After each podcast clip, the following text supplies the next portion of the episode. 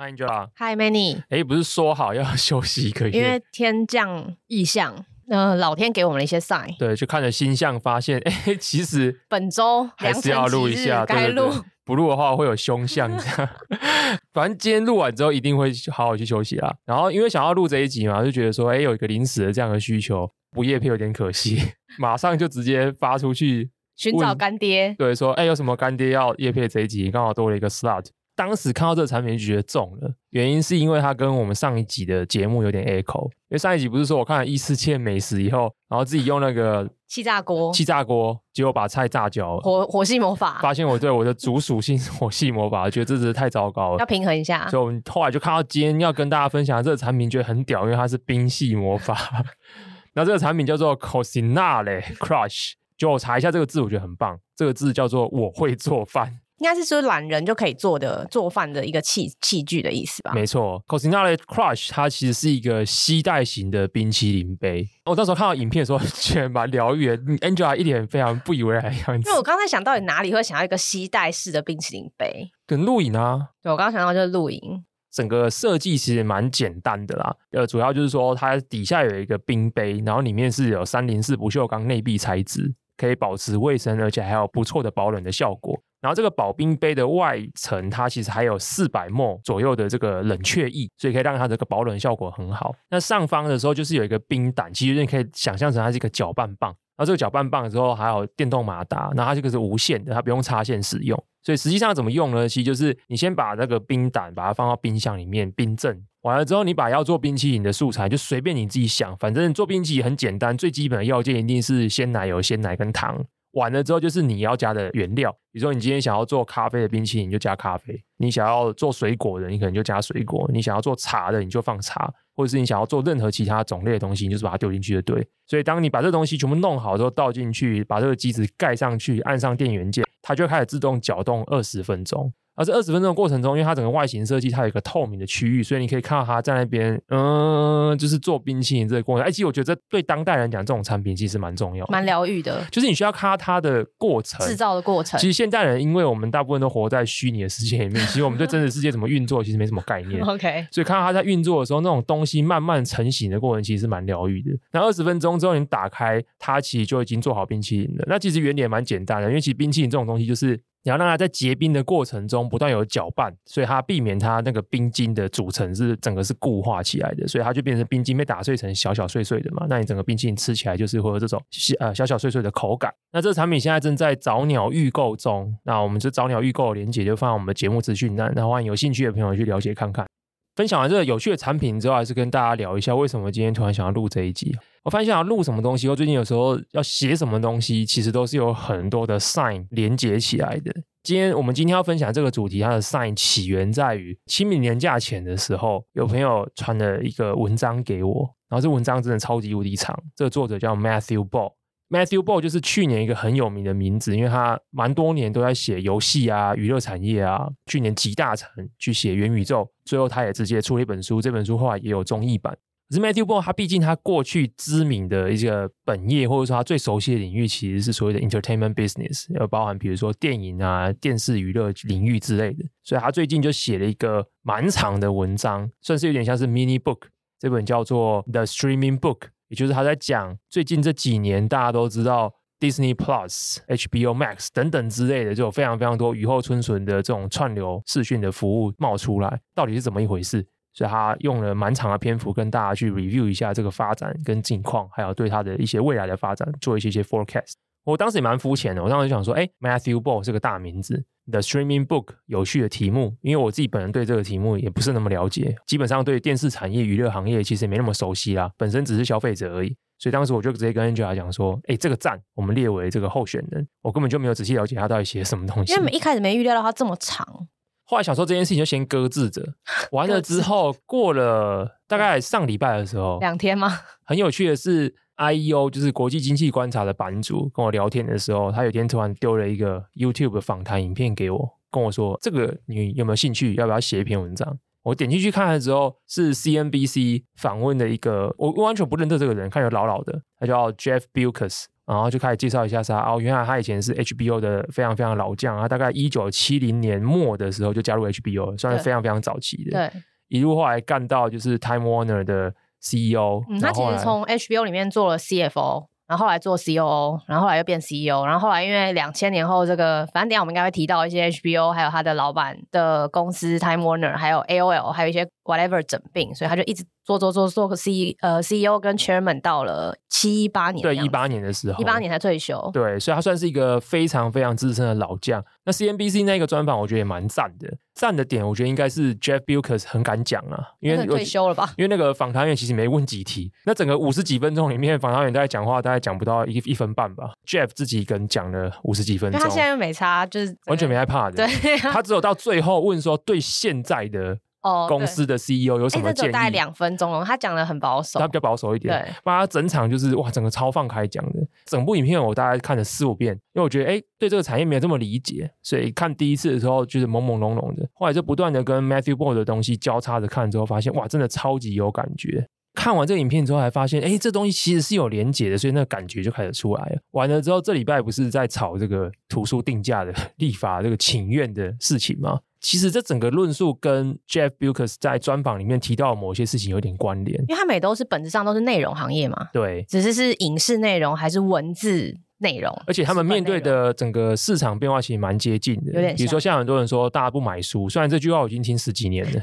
大家不买书原因就是因为看抖音啊、看 YouTube 啊、看 Netflix 啊什么之类。哎，可是其实现在很多人开始不看 Netflix 啊，因为他也会去看抖音啊，去玩 Fortnite 啊，去玩游戏啊，所以他也不看 Netflix，也不看影视这件事情。注意力还是一直被不同的新的产品或新的商业模式去夺取我们的眼球或剥夺。对啊，因为人其实就是二十四小时而已。这整件事情也因为网络的浪潮也有很大的影响，比如说纸本出版这件事情，大家会觉得网络有蛮大的冲击的，也不要让利润变薄了。对影视产业来讲，或者对所谓电视产业来讲，其实也是一样，网络这件事情改变商业模式，改变它的 distribution，那其实也让整个利润变薄了，所以导致其实像美国这些影视行业，其实他们这几年，尤其从两千年后，一直都越来越有蛮激进的整并，很多公司就并来并去，有时候是可能是。网络业者、电信业者并这些媒体内容公司，有些是媒体内容公司互相合并起来，所以我觉得，哎，第三次的冲击告诉我说，又有东西 echo 了，觉得好了，该录了，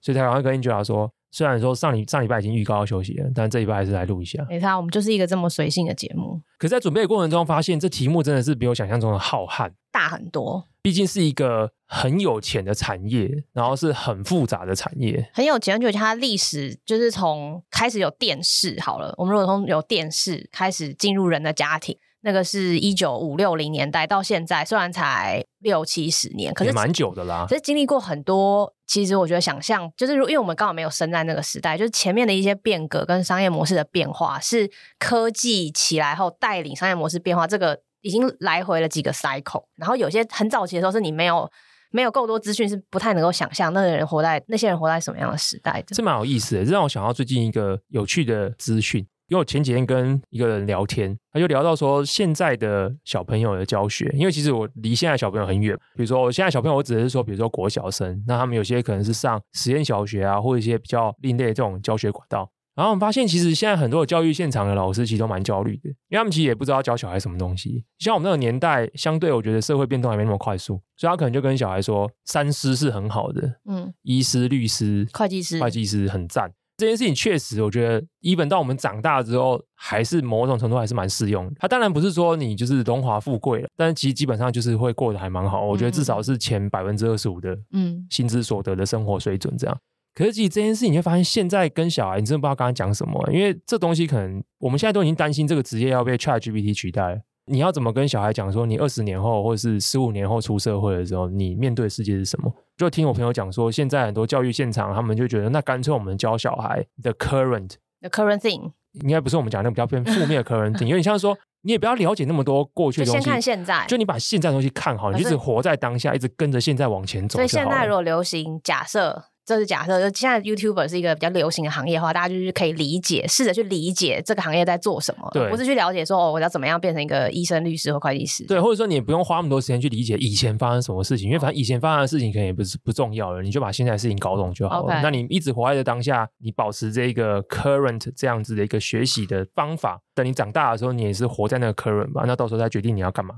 拉回来就是为什么要讲到这东西，是因为我我其实蛮长一段时间都是抱持这个想法的。我其实一直都是一个蛮活在 current 的人。我对过去其实理解其实真的没有到很深啊，那只是因为也是三十几岁的人，所以相对的可能比二十几岁的听众多知道一些比较老的东西。比如说我们上礼拜的时候聊天聊到金庸，结束之后我回家很深刻想一件事情：二十岁的人现在知道金庸吗？因为我们那个年代啊，你不念金庸，你还是有超级多金庸的电视剧，对啊，超级多金庸的游戏，电影，超级多金庸的改编电影，对。所以即使你不看书，你一定也知道金庸。哦，可是现在可以选择，现在不存在啊，现在可以选择也太多了。你现在哪有什么超级多的金庸电视剧，超级多的金庸电影？那你都没有这个 media 的环境了，以后你要怎么认识金庸？所以的确，我们体感上可以 echo，就是内容这件事是在大幅的膨胀，就像 Big Bang 那样子。对啊，我们以前选项也很少，我们以前选项相对少嘛，所以你看同一个 IP 就要变成电影、游戏跟影视作品。可是现在有太多东西随时都在等着改编、重置、改编再重启、改编再重启，对，太多选择了。对，所以那时候我就想说，呃，我一直也是一个蛮活在 current 的人，可是。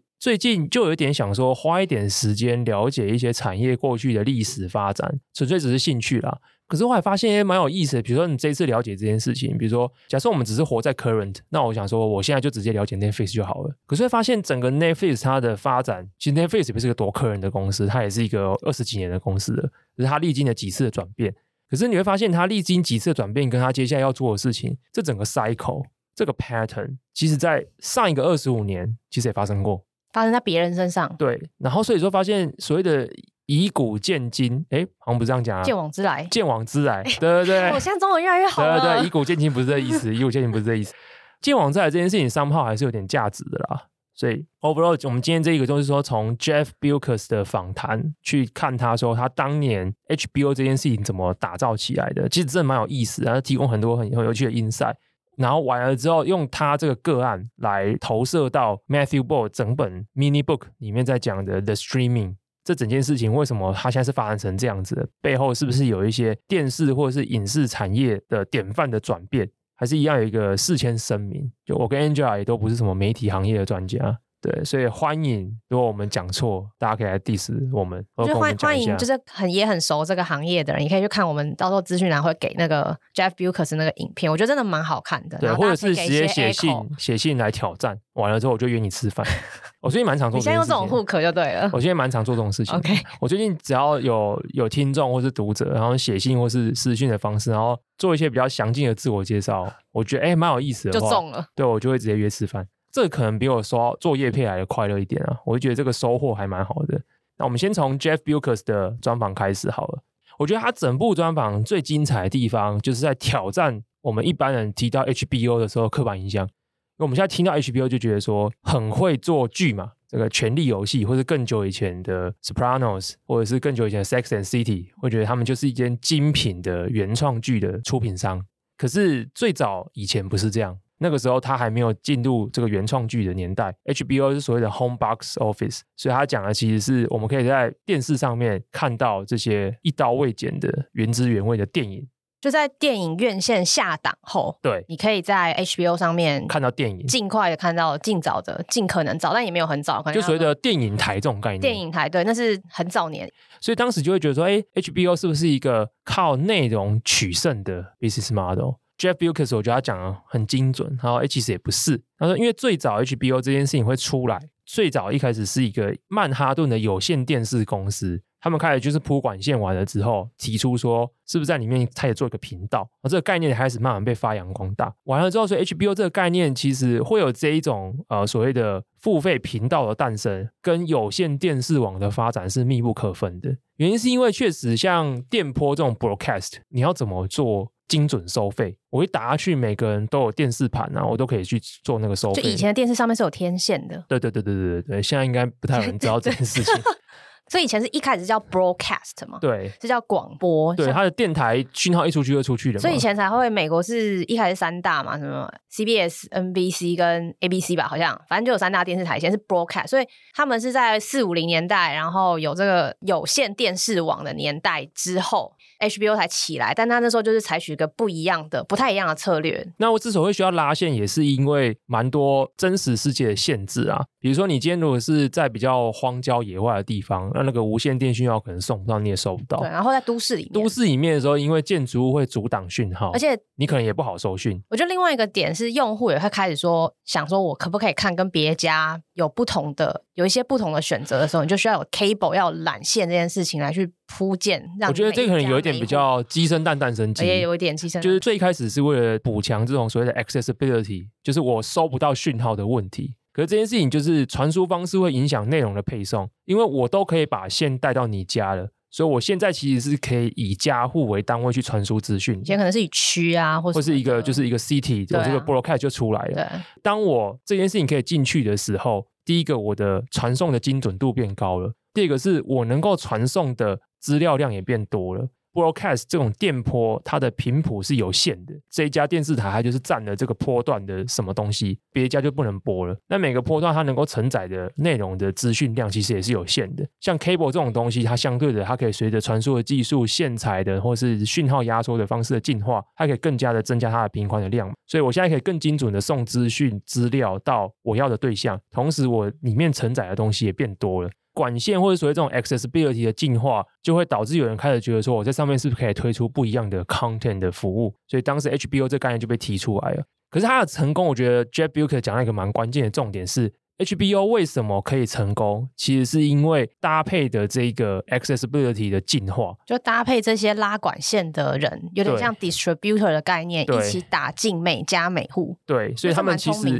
所以他们其实会花蛮多力气去说服，或者是跟着这些所谓的 cable network 的业者，或者是这些人去拓展市场。所以其实蛮聪明。那当时他们为了要去跟 broadcast 这种三大联播网做出内容上的区隔，所以才选择了比如说电影的部分。但当时他们其实也蛮奔放的，所以他们就觉得说，哦，我可以各种内容都可以做，所以他们也会播演唱会，也会播拳击赛、运动赛。从这边就带出一个很有趣的，我觉得这是 insight。传输方式决定了收费模式吗？应该说，你说科技的对科技的进化，进化决定了它的商收费模式，所以它变成是先付费的，所以它是订阅制的。它跟广播业者不一样，广播业者是从广告商收钱的，没错。所以这时候会决定一个很大问题是，当你的收费来源是广告经费的时候，你想要最确保的东西，其实就是确保。广告主喜欢，确保你的节目是广告主愿意在里面做，不管是节目节目中间的置入，或广告主看了不会不爽，然后就可以或者这个时段，而且这个时段的，比如说收视率是高的，对，所以你就有非常多的限制。你在你取决内容还有编排内容的部分上面，你就有非常多的考量。是，可是像他们这种就是直接是直接收取订阅费的，他们的打法就比较不一样。整个八零年代呢，HBO 就是凭借着跟这些配 TV 的成长，还有这些 cable 业者的发展，然后以及他们自己比较厉害的这种谈判的技术，取得比较多有的内容，开始比较快速的增长。可这个增长后来就遇到两个挑战。第一个挑战其实就是因为其他家也都可以做啦，对因为你去买电影嘛，那我也就跟其他 studio 买电影就好。所以像什么 Showtime 啊、Stars，他们也都可以做类似的事情。而且很有趣的是，Jeff Bewkes 提到一个我觉得很有趣的点是，当年就是因为他们已经做到很大了，结果电影业者、好莱坞电影业者想要联合起来反制他们，就觉得哎，你们是不是在赚走？本来是我们可以赚的钱，那为什么第二手你又赚这么多？为什么我不要自己卖就好了？所以当年这些电影好莱坞这些电影公司。他们还组建成一个联盟，就他们共谋不要让 HBO 或是 Stars 这些公司提供这个服务一则是不卖给你，不然就是提供一个你超贵你也买不下来的价格。嗯。就比如说他们当年就很屌，他们当年就直接对这些公司提起反垄断诉讼。那事实上也是啊，对他们确实是反垄断。对对对。但我觉得这蛮酷，就是他们有打过这一战。可是这一战结束之后，你还是遇到的问题就是，你还是有这个问题，因为你取到的东西都一样，你的片呃内容的来源就是锁在这些人身上。对，你还是会受到他们的限制，对，受制于他们啊。而且其实就是你很很难开始有很强大的差异化，因为大家都可以谈这种东西。可这件事情其实还好，就是说我觉得就是温水煮青蛙，反正这日子照过嘛，钱照赚。但另外一个竞竞争对手来了。最大的你会发现这是一个新的科技的变革，这新的科技变革就是 Blockbuster 录影带，对，录影带，然后后来就是所谓的 DVD, 对 DVD 的部分，这其实蛮大的变革。说实在，虽然 Blockbuster 哎，百事达现在可能大家已经不知道了，对，但我觉得 Blockbuster 还是一个蛮大的时代科技来的创新。这个东西最大的差别就是 Blackbuster 它能够提供的东西，第一个它可以提供一样的内容，没错，我也提供电影嘛，没错，可是它还提供第二个科技上面带来的便利性，就是 On Demand，我想要我随选随定，对，我什么时候看，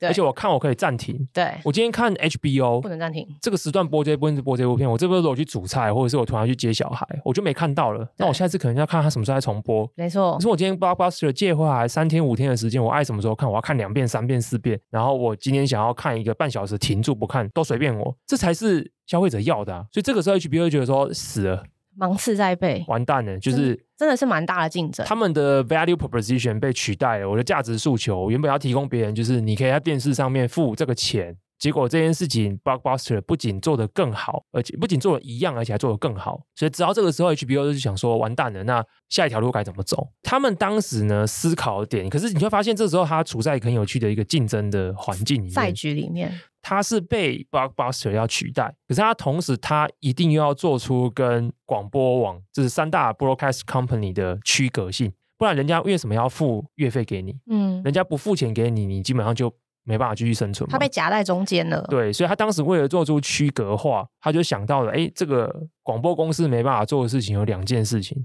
第一件事情就是他们要讨好的是大规模的大众口味，然后以及他们要讨好的是广告主的想法，然后所以他们考虑到的其实是所谓的大众这个概念。可是 Pay TV 或者是这种 HBO 这种 service，它不需要考虑大众，我觉得蛮有意思的。比如说，我如果今天是，我今天如果是 ABC。那我今天考虑的其实是我今天如果在我的 prime time，比如说八点到九点这时间，我要推一档连续剧。这部剧的话，我可能有几个特点要求。第一个特点要求是，它必须要满足我想象中的所谓大众口味，可能是老少咸宜啊，喜剧啊，或是有些类型，就是其实这些三大电视网都有些习惯拍的剧的类型，这是他们多年来累积的对拍摄的 IP 还有剧的类型，甚至选角的一些想法。而且还有第二个是。受制于他们的播放的的形式，因为它是 prime time 的，然后比如说我今天礼拜四就播这一集，然后是 linear 的。可是这个东西有一个很重要的重点是，我今天播这个东西。可是我下一集，我最好是下一集的内容跟上一集是没什么关系的。就他们其实通常都会是，比如说一个像现在也还是这个传统，可能维持二三十年，就是它可能是一个一季从呃九月拍到五月，呃九月播到五月这二十几集的内容，然后中间会休一些假期。可是他们每一集中间可能重点是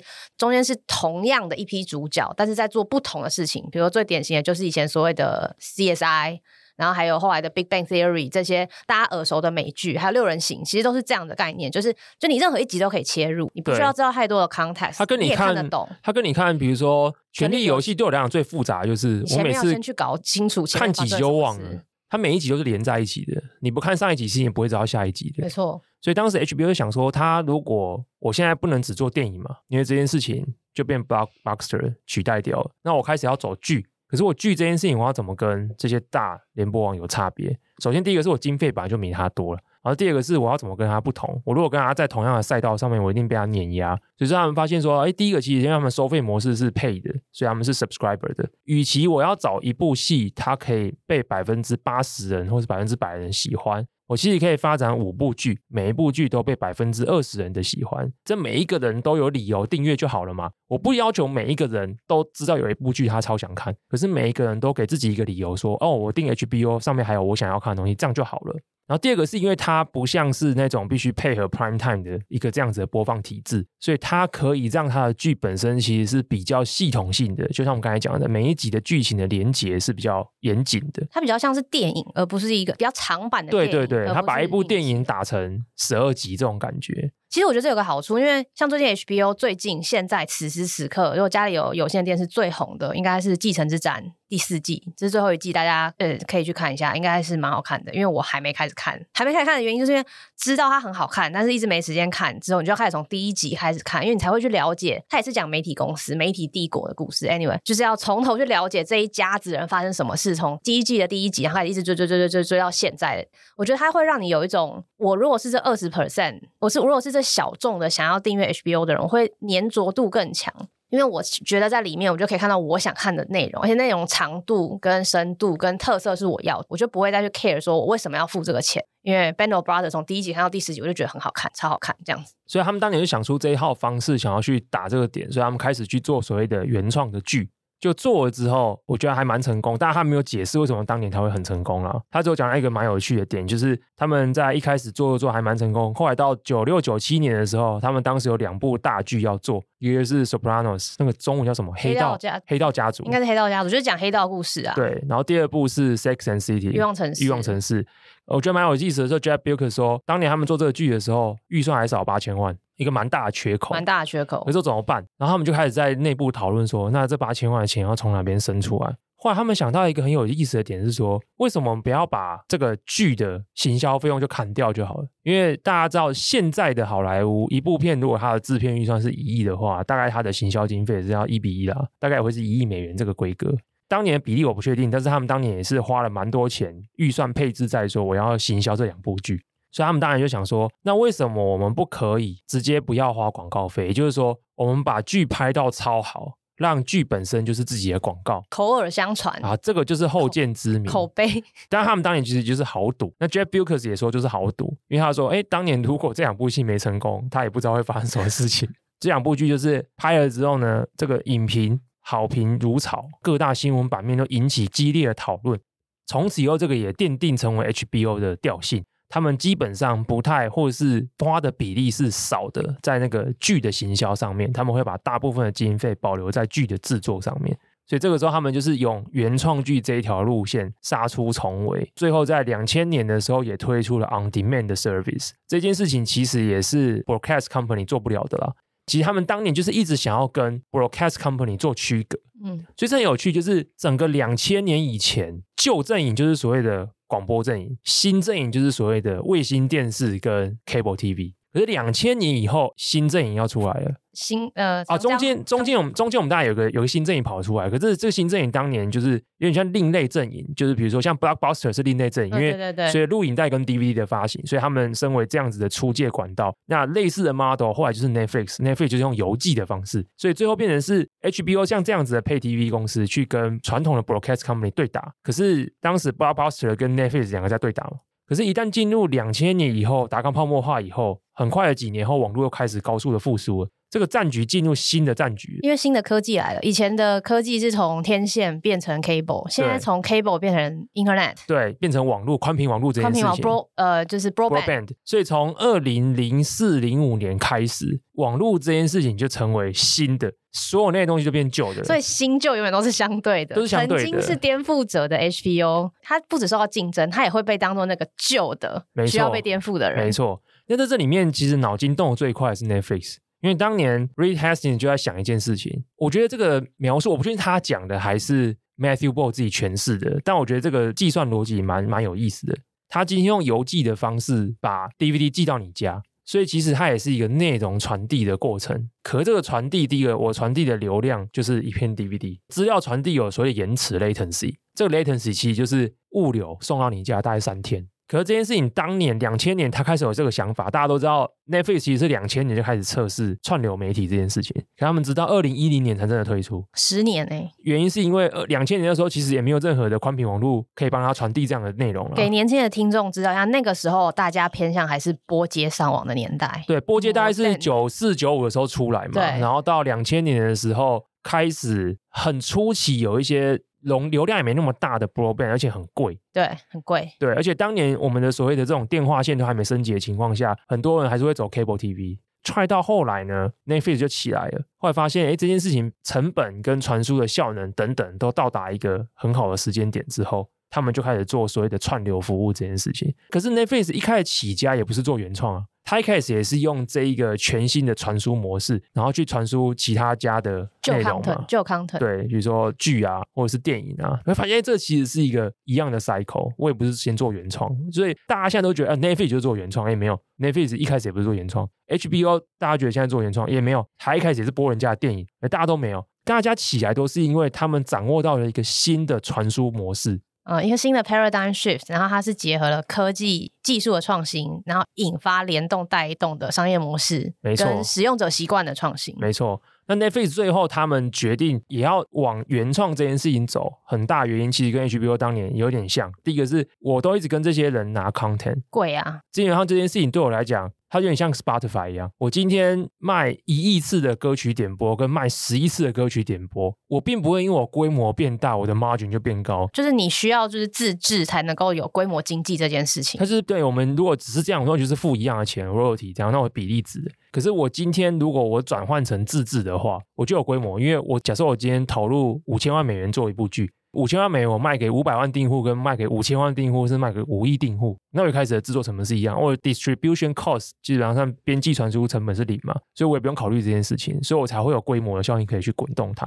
而 Netflix 出来之后，会发现这整个产业其实花了大概也是七八年，快十年，又十年的时间才跟上这件事情。就你如果说 Netflix 真正开始走红，你说如果走红就是两千一零年后开始做，然后。一二年做 House of Cards 嘛，就是纸牌屋，到现在大家开始这两三年风起云涌，Disney Plus，还有中间还有一些其他 player，Hulu 啊，现在 HBO Max 进来，差不多已经快十年嘞，惊人哦，超过。其实蛮有意思的。那这过程中发生，我觉得蛮多有趣的事情，就是 Netflix 二零一零年、二零一一年这个开始，它这个串流这件事情横空出世，看衰的人其实很多啦。我后来发现，我找到一篇文章，就二零一一年的时候，当年 Reed Hastings 还会自己在一些媒体上面写长文，直接反驳那些比赞 唱衰他的人，很屌。对，现在已经他现在已经准备要退休了。当年这些配 TV，就是说八零年代这些新的人，现在是旧的嘛？比如说我们现在所谓剪线组，就在剪这些人。这些人其实，在两千年、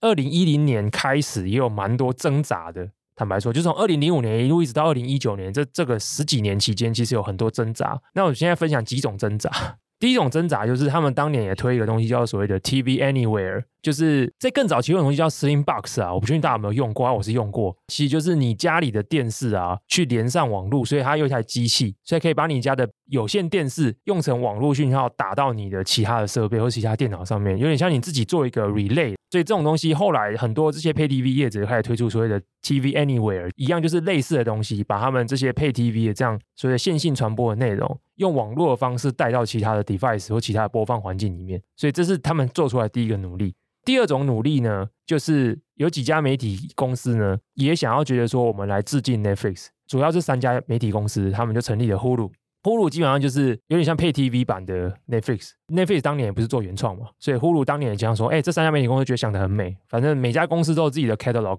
我都有自己的电影，我都有自己的剧，我都有自己的节目。那我们是不是这三家公司就把它凑一凑，我们大家一起拱这间公司起来，把 Netflix 干掉？可是这个东西之后其实 run 的也没有特别好，原因这三家公司其实各怀鬼胎。比如说大家要上什么内容，不上什么内容，其实也没谈拢。各家公司自己其实还会额外在外面自己开发自己的服务。因为他们也会觉得说，假设这个 Hulu 真的倒了怎么办？挂了怎么办？我总是要有 Plan B。对，我要 Plan B 啊！就每个人都会觉得自己要有 Plan B，但是又不能放弃这个，因为大家现在是大家一起作战嘛，好像团结力量大。对，是真的蛮诡异的。因为因为他们的组成比较复杂，就是里面 Hulu 里面又有传统的 NBC，就是这种比较传统的 Cable 公司，也有中间也有像影片公司，像 Fox、迪士尼之类，就是我觉得他们的角色有点太利害关系也比较不一样，每个人的想法也不太一样。对，因为你在不同的不同的位置。所以大家会觉得，哎，Hulu 其实蛮 confused，当时蛮多人觉得蛮 confused，到到底什么东西是在 Hulu 上面有，到底什么东西都没有。比如说大家都知道 Hulu 里面有 NBC 有谁，可是为什么，哎，有些东西是在 NBC 的其他的服务有啊，有些东西在 Hulu 里面有，所以到底我要看哪一个？但是对我来讲，我是不是两个都要？那我是不是又多，我等于多订了一个 Hulu，多花了钱？这怎么一回事？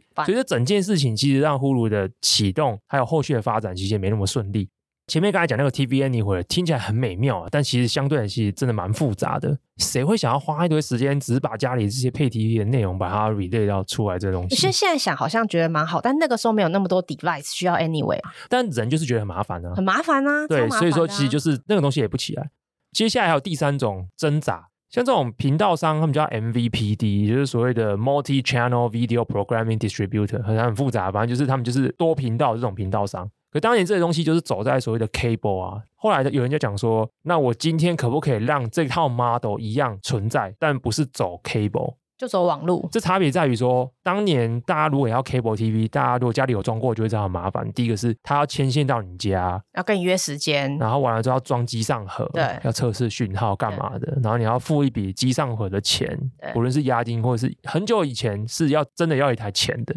完了之后就是年费什么之类的，所以它整个是很很麻烦一件事情。那有人觉得说啊，现在网络这么方便，可是我也想要在电脑上面看整套配 TV 的内容，所以这时候就有人推出这样的东西，所以它叫做 Virtual MP MVPD VMVPD。原本有限的环境下，同一套商模，我把它照搬到网络上。哦，反正就先先 copy 过去，然后可能一开始就是想说弄便宜一点。哦，比如说因为不用装机嘛，不用什么这样，用一些便宜的价格让你吸引你一下。这东西一开始听起来很美妙。可是因为它价格砍低了，其实是这样，你会发现大家对于价格这件事情会因为科技传输环境的变化有不同的价格认知。嗯，比如说我们以前会觉得说有线电视多少钱，我觉得是合理的，我觉得是可以接受的。可是大家其实都会觉得网络就应该要比较便宜，或甚至是免费。我不知道你去租书店，或是你买一本纸本书，你就会觉得那个价格是怎样。嗯，可是这件事情一旦透过网络数位方式的时候，你其实就会觉得这件事情应该要比较便宜。好像是哎、欸。可是为什么会这样？其实是因为网络时代这些先进者一开始进来，这些人他们为了抢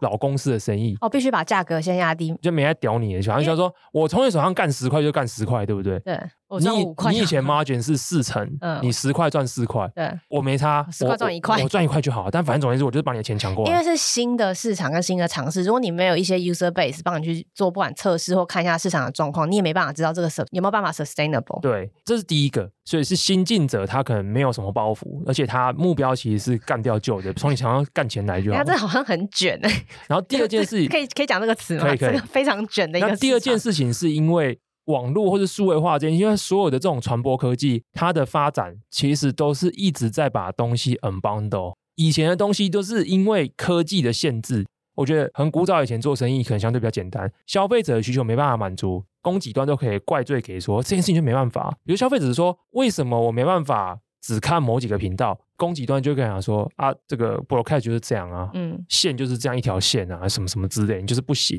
然后告诉你各种技术限制，反正你就认了吧。那消费者觉得说，哦，我也没有 alternatives，所以你市面上可能也没有另类的提其他的方案提供商，所以大家就接受这件事情。那这种比较粗糙的情况下呢，东西就包得很大包，东西包的只要越大包，就可以收越贵的钱，就说溢价就越多。因为反正就算怎么样，我就是为了其中一个频道而定你嘛。对，就拉一拉再乱塞。对，就乱塞。比如说两百台，其实实际上大家可能只会看里面两三台。其实一直都是这样。然后就乱塞给你。没错。可是当你整个传播方式越来越进化，比如说我们先从 broadcast 到 cable 到 satellite，完了之后到网络，这东西你就是可以变成东西每月月拆分嘛。这件事情跟听音乐一样。我们以前就是买一整张专辑，一张专辑，后来开始有人出单曲，iTunes，iTunes 的时候下载一首首歌，现在完了之后，现在不用载，就是随选，就是直接 streaming 直接这样播，你会发现，其实每一个消费单位都越拆越细，每一个人都可以更 on demand 的去做这件事情。这件事情就代表我乱塞东西卖给你的机会变少了，所以那个饼其实真的是在变小的。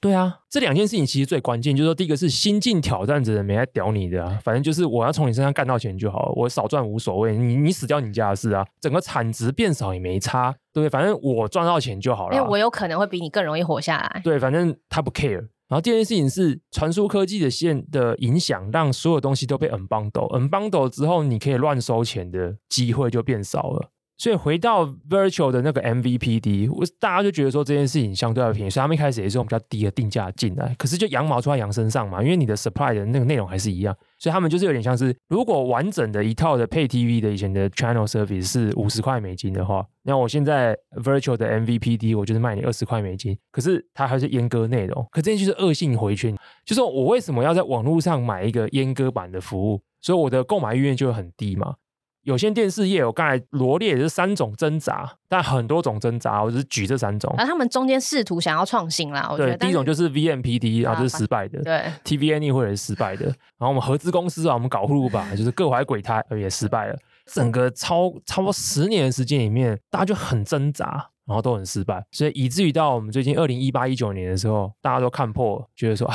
全部都照抄 Netflix，回归正途，万众归一。反正手上有，现在手上有，就是你想办法有 IP 的有 IP，自己做 App 做 Streaming 的，就反正就兜一兜，每个人都有自己的跟 Netflix 可以直接 Head to Head compete 的 solution。没错啊，其实 model 都长一样，单一入口，然后里面所有的 catalog 全部塞进去，然后收一个月费。这件事情可以发现，我们刚才讲这些挣扎你，会发现，哎，当年 HBO 其实也是个挑战者，所以它每个阶段的大概每十年有一个一一个大节，那每一节他都用一个比较相对很进步、很激进的方式去应对，就会发现也没有，他面对网络这一节的时候，他也是蛮挣扎的。啊，挣扎有其原因啊。所以我以前我以前其实都根本看不懂 HBO 的这个服务，什么 HBO Go、HBO Now、HBO Max，到底是要买哪一个？我现在跨博。最后就是万中归一是 HBO Max，啊，现在变 Max 了。现在就是把 HBO 拿掉，对，因为它跟 Discovery 合并了嘛。为什么会有 HBO Go？原因就是因为他当年也没办法放弃他的 Pay TV 上面的 service，可是他又要想要让他的用户可以获得一个在网络上面的一个 On Demand service，所以他推出 HBO Go 这个服务，其实是有买 Pay TV 的人才可以搭着拥有的这一套 service。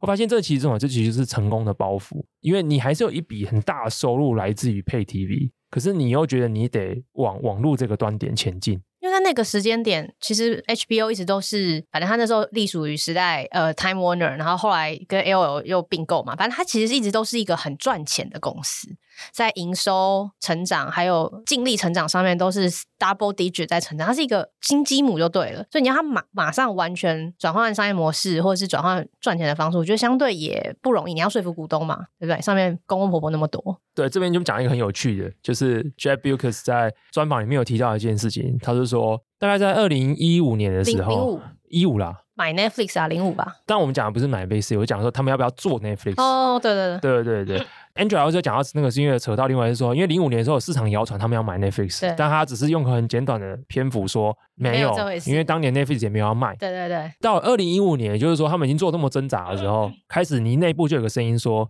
我们是不是要真的来做一个 Netflix？反正要抄嘛，早点抄。然后发现这边就是一个非常非常有 inside 的东西，就是有时候我们这种外人啊，看这些公司都会觉得说，啊，是不是有什么想法策略，或者说这么这么简单的东西，为什么你们不做？为什么不做？你们都是白痴，对，就是照抄就好吗？比如说你一年就赚那么多钱，你为什么不预先投资？为什么？Jeff Bewkes 就是说，当年他们内部有讨论，那他们又算了一下，这个的话就是我们现在是很赚钱的公司，可是我们现在开始做 Netflix 这种东西呢，我们大概就是会不赚钱还会赔钱，亏点钱啊。那这时候他们就跟他们股东讲，可是因为过去这个十年来的资本市场上来来去去的，他们现在大部分的股东有超过百分之五十都是在机构投资人手上，这些机构投资人就是很大投资公司，这些大投资公司大概每个人都占他们大概四五 percent、四五 percent，所以也都算是蛮大的股东，所以要做什么事情都会给他们打点过。打点的时候呢，这些股东都跟他们讲说，你不能做，原因很简单，不给做，不给做啊！这个东西理由真的更有意思，就觉得这些股东是智障嘛？没有，这些股东真的是超精明的。这些股东同时也是 Amazon 跟 Netflix 的股东。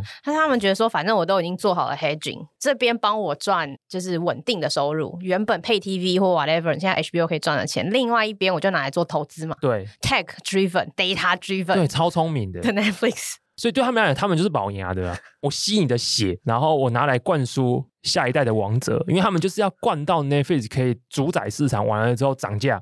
逻辑都是这样，市场也是这样。Netflix 已经涨两倍了，你好像也不能说 HBO 是智障，他们的股东可能也不是智障，就是万事必有一。只是我们这种局外人不一定看不看得到，看不看得懂这个。我们看不懂真正的赢家是谁，真正赢家就是那些股东啊，就那些资本商啊。不是这些前线做事的人啊，这真的很有意思。Jeff Bezos 不愧是已经退休的老将，就是没在怕，就是什么都在那边讲。我们现在觉得好像就是一个很 obvious，就是很不就是这样子嘛的事情。可是，在那十年内，大家其实都蛮挣扎的。挣扎原因可能有很多，比如像 HBO，它可能受制于股东，或者是说，我觉得可能有一些来自人性。因为像 Matthew Ball，他是常年不论自己经营他自己的 VC，或者是说他自己也是很多娱乐业公司的顾问。他也待过 Amazon Studio 嘛，对，他很熟悉这个媒体娱乐行业。对，那他当顾问的时候，他讲一句话，他就说他过去每半年都会更新一个剪线的这个数据，这数据很明显，这个线画起来是线性的。也就是说，他并不会减缓，他就是一直这样下去。可他说，他每半年、每半年固定的跟这些好莱坞这些人聊呢，每一个人每一次还是会非常怀疑，他们会觉得说，不会一直这样线性下去啊？真的是这样吗？对啊，是不是还是会有一个到底的时间点？反正他们就是人性上会想要不想面对这件事情，even 这件事情就是这样，所以他们这个过程中其实是很两难，就是 even 你知道这个 business 在往下走，可是你还是会想要给自己的理由说它不会是一直这样往下走，但是还是有个非常非常大的关键，Jeff Bewkes 跟 Matthew Ball 在他们的论述里面都有提到一个点，就是这些产业以前真的过太爽了，很惊人的。Matthew Ball 画了一张图，然后说这个美国里面各行业的毛利。不是毛利哦，是 EBITDA，也就是所谓的这字好长哦，税前、息前、摊销、摊提前，他们算了一下各行各业的 EBITDA 的这个比例，比例。大家知道那个配 TV 这个行业 EBITDA 是四十趴，哎，爽赚，差不多仅次于什么烟啊、酒商这一类的。它是特许行业啊，石油商，它其实哎，也不是说特许行业，它一直都是一个早年的特许行业，后来变成你需要有一些管道才能够进入这个就寡占的，对对对。对，因为无线电波是有限的，对，频谱数量是有限，所以是 licensing 的。大家觉得说 cable 是这样，可是 cable 这东西也不是你今天想拉要拉，对啊，你要有你要管道，你要有上下游，你要去申请很多东西，你是一区一区去开的，这是一个蛮 capital intensive。而且今天曼哈顿市也不可能说我今天让无限量的业者去挖路买那个管线，这东西其实还是有一定的 licensing。跟打关系的啦，所以它也是有一种被管制或者是资源有限的行业，所以就是半寡占或是半独占的状态在运作。所以发现四十趴真的就是过太爽，我我就完全能理解为什么他们想要否定这个现实，因为就算 core cutting 又怎样？你你要我现在就是全面性的否定自己，去完全拥抱一个新的事业，这真的是要不见棺材不掉泪。比如说到现在已经砍掉超过一半了，大家就觉得说不得不行了。所以大家可以发现为什么在二零一八一九年以后。超多这样类似像 Netflix 这样的 model 跑出来，因为他们已经挣扎十年了，挣扎十年之后发现，哎，这个态势还是一样，而且他们尝试过各种挣扎，其实都是不见效的，所以最后都是往 Netflix model 走。可是往 Netflix model 走之后，就遇到一个新的问题了，大家都做一样的东西，然后大家都发现，我们都要做原创内容。开始竞争这些成本啊、影星啊，对，就很很夸张。Operator 啊，一样。那下一步的 differentiator 会在哪里呢？这件事情其实就是有一些领先者优势。这件事情我们才可以从市场上一些数字看到。我觉得这真的蛮惊人。Matthew Ball 就整理说，二零二二年美国市场新增了大概一点四亿、一点五亿的新订户，可是当年度也流失了大概一点二亿的订户。就大家其实跟使用者习惯有像，像我其实也是当初很早就订了 Disney Plus，但是等到我把我想看看完之后，我可能就不会订，或者等有需要后再回来订就好。没错，这中间我们最早领先者主要是 Hulu 跟 Netflix。那 Hulu 它自己问题，我觉得没发展起来，所以发现 Netflix 起来之后，它有个优势，就是因为它其实算是在相对真空的环境下去发展它这一套订阅然后原创内容路线的这个 business model。当时没有这么多人跟他竞争这件事情。当然，他当年竞争也是有一些他的自己的美感啦，比如说他在整个行业里面没有原创的经验，他要怎么样去强调。或者突破重围，呃，突破重围，做出好剧，跟别人做出区隔，其实就砸钱。他们当年最引以为傲的第一个，比如说，一般在好莱坞或者是美国，你可能上一部剧前你要做 pilot，那他们可以说啊，你不用做 pilot。然后一般人可能就说我一季一季签，一次签两季，一次签两季。甚至比如说，他们很强调一件事情，他们是 hands off，他们觉得说我完全尊重你的创作权，所以我钱给你以后，我不会管你要怎么做，随便你爱怎么做就怎么做。那相对于这东西，就是 HBO 不一样的地方，HBO 完全相反了，完全就是传统老派做法。他们会投入很大量的人陪你，而且他们非常的 selective。他们做剧大概跟我们做 podcast 有点像，就是 你你好意思这样比喻？我就是不好意，我就是好意思，就是蹭一下。不是他们就是会常砍啊，就这部剧发展到一半，可能做做做做已经有了一定的 production，还是会砍。Netflix 刚好是在那个时候用一些比较特殊的手法，然后在相对真空的竞争环境里面建立起它的这样子的一个 pipeline 跟它的 catalog。可是大家到二零一八一九年全部都冲进来做的时候，大家没有 Netflix 当年累积起来的这样的优势。数据显示啊，一个人如果他订的超过二十四个月，他之后的退订率会大幅的下降，大概会降到一点多 percent 而已，这其实蛮低的。可是二零一八一九年的时候，大家都进来嘛，所以其实没有一个人有什么二十四个月的时间嘛。所有突然市场上突然从一两家要选变成有五家十家要选，这时候消费者就有一个很有趣的心理现象，大家可以想一下，我自己觉得我是有这个状态，比如说我 Netflix 订久了以后啊。其实我就有点把 Netflix 当成我水电费、电话费。对，我其实不会特别思考说，我就会觉得说，OK，反正我每个月就是有一个三九零的钱要付，我不会特别去思考它的 value，除非我真的很长时间没有看。假设我一个月至少还是会看个一部剧好了，那一部剧可能也没花多少时间，就划算了。我就觉得哦，还是有这样。除非说今天我今天比如说我出国，或是我今天就是不看剧的，我一定不用看这样子，对，我才把它断掉，断水断电。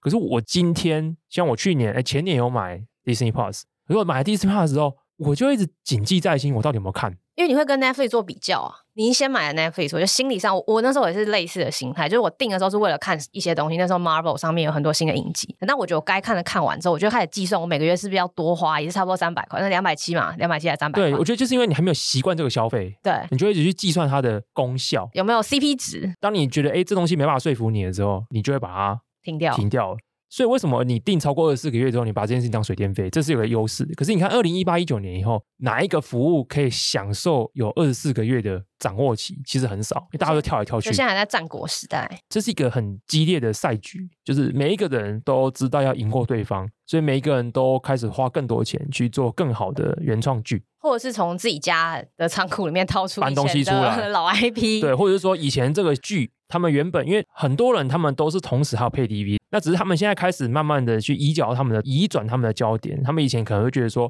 有些剧还是会先上配 DV，或是有些剧他们会同时上。可是他们现在慢慢的把它转移成，这东西就是只会上 streaming，不会再上配 DV 了。不论如何，就是大家会开始投入更多的资源去做这些剧，然后试图去抢新的用户。而这些用户因为这个时间点，他面对的选项有这么多。所以每个人的流失率就变高了，这个数字是每年一直逐渐在上升的。可是这件事情对于这些做 streaming media 的人来讲的问题是什么？就是你原本的假设是我出原创剧是为了吸引吸引新用户。比如说我这部剧，我之所以愿意用一集两千万美元、三千万美元的成本拍，是因为我可能会估算我的 user 的 LTV 有多长。可这 user 的 LTV 终身价值其实又不断的在下降，因为每个人的 churn rate 其实是一直在提升的。所以这件事情就变成你的整个经营的亏损规模是一直增加的，跟你原本的预测是不一样的。然后加上每个人都在市场里面找拍片制片的内容，成本就内卷就卷到很高嘛，所以你的 cost 变高了，你的收获变少了，饼在变小。然后大家竞争者变多，对，成本又变高，对，这是一个好可怕的生意，哦，非常非常可怕，超级可怕。所以其实